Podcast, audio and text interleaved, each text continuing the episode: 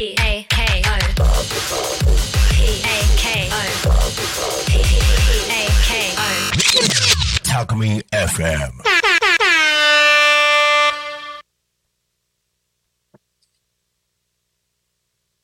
こんにちは。早くもだいよんかいめ。ジャクサ 男性ラジオパーソナリティの島村和彦と申します。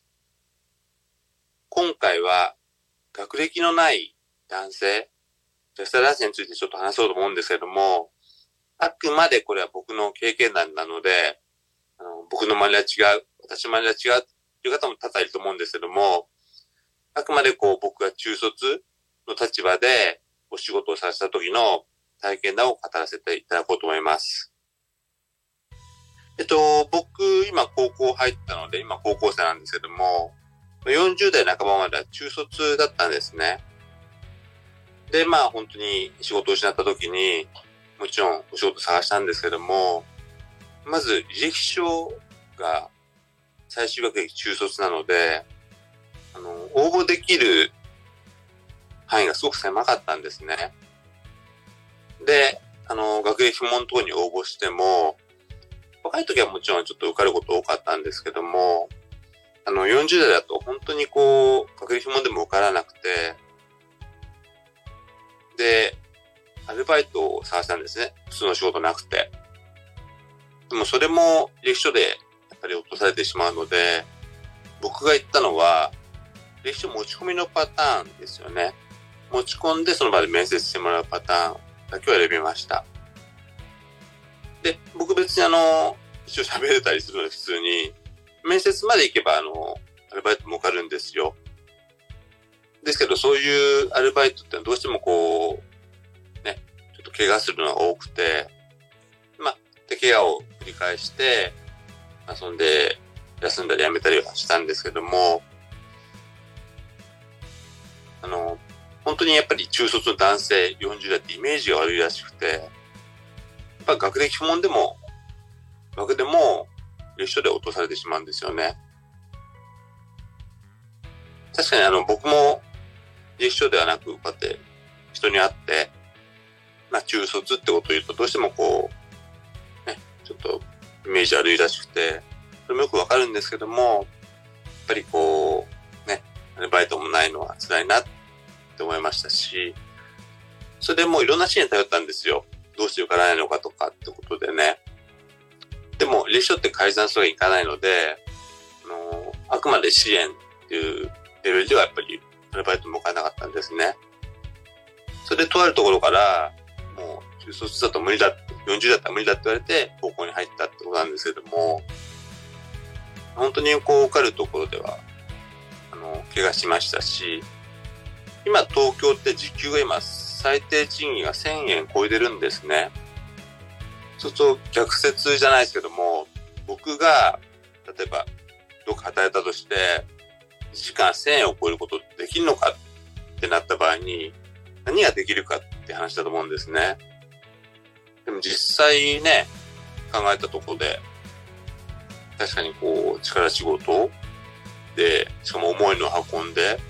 それを運ぶ、運ぶ、早く運ぶぐらいしかできないのかなっていうのと納得しますし。で、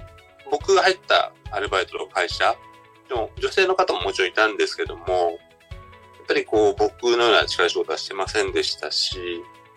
やっぱりどっちかというと屋内の作業が多かったんですね、仕事が多かったんですね。だからそれを見て羨ましいなと思いましたけども、やはりね、どうしてもこう、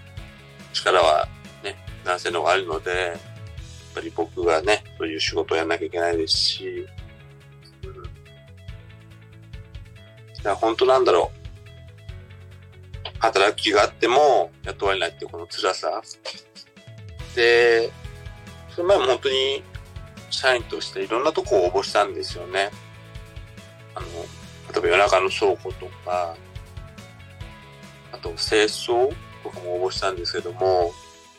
やっぱり落ちてしまうんですよね。で、特に清掃なんかはあの工場の清掃だったんですけども、あのトイレ掃除もあったんですよ。でもまあトイレ掃除って男性女性両方ともしなきゃいけないわけで、そうするとやっぱり男性が女性トイレ掃除できないので、やっぱりこう女性を雇うってとか言われましたし、うん、本当そういう意味ではこうね、やっぱりこう男性の辛さってありますよね。特に弱者男性。でもこれあくまでこう世の中に批判とかじゃないんですよ。あくまで僕がこう経験して辛かったこと、大変だったことをただ述べてるだけなので、ね、もちろんそんなことは僕の周りにはない、私の周りにはないっていう方もいらっしゃると思いますし、それはそれであの当然そういうね環境の違いでそういうことあると思いますし、ただ僕の経験だとして語らせてもらってるだけなので、そこはあのなんだろうね、そんなこう掘り下げようとかそういうことはないんで、そこはご理解ください。まあそんであの高校入ったんですけども、今高校にねん生なんですけども、あのー、とてもやっぱりこう高校の勉強って楽しいですよね。本当に僕は今いくら勉強してもやっぱり卒業年齢がじゅうはっさいとかにならないので、当然やっぱりちょっと仕事もかなり限られていると思うんですけども、やっぱり勉強する楽しさっていうのはすごく味わってますし、もう取り返しつかないですけども、あの元気で入りたかったなとは思ってます。ただまあね、僕の年で入った良さっていうのもあるので、そこをねすごく満喫してここでしっかり勉強したいと思ってます。あとは本当なんだろう、このイメージの悪さ、これが本当にやっぱ男性にはありますよね。僕も前回のラジオちょっとちらっと言ったんですけども、まあここでは格闘技のこと言っちゃってますけども、実はあんまりこうプライベートであんまあったばかりのあんま言ってなくて格闘技やってるってことは、やっぱなぜかっていうとこう中卒格闘技やってるとかいうとやっぱりイメージがどうしても悪くなっちゃうみたいで、うん、それでこう隠してるんですけども、やっぱりこうイメージってありますもんね、やっぱね、世の中ってね。ただ、あのー、ジム通ってて僕が本当に思うのは、まあ、格闘技やってる格闘家さんって本当にもうすごいアスリートの努力してますし、練習してますし、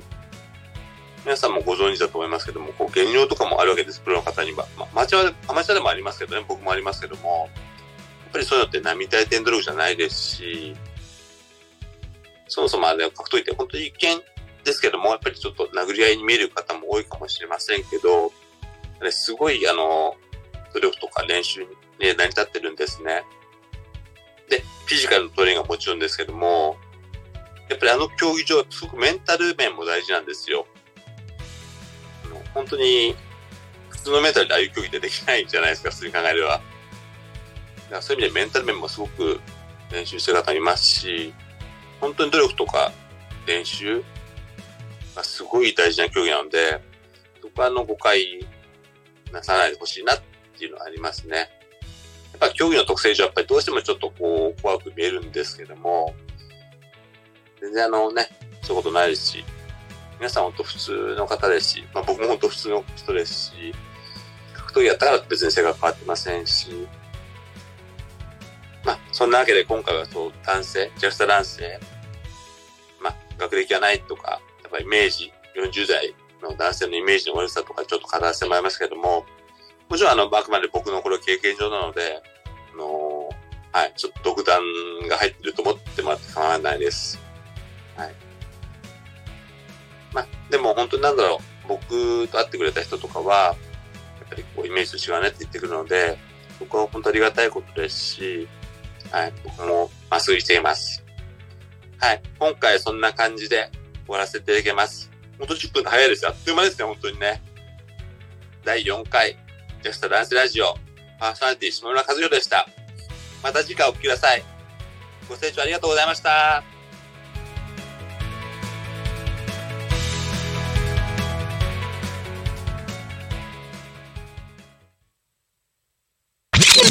タクミン エフエム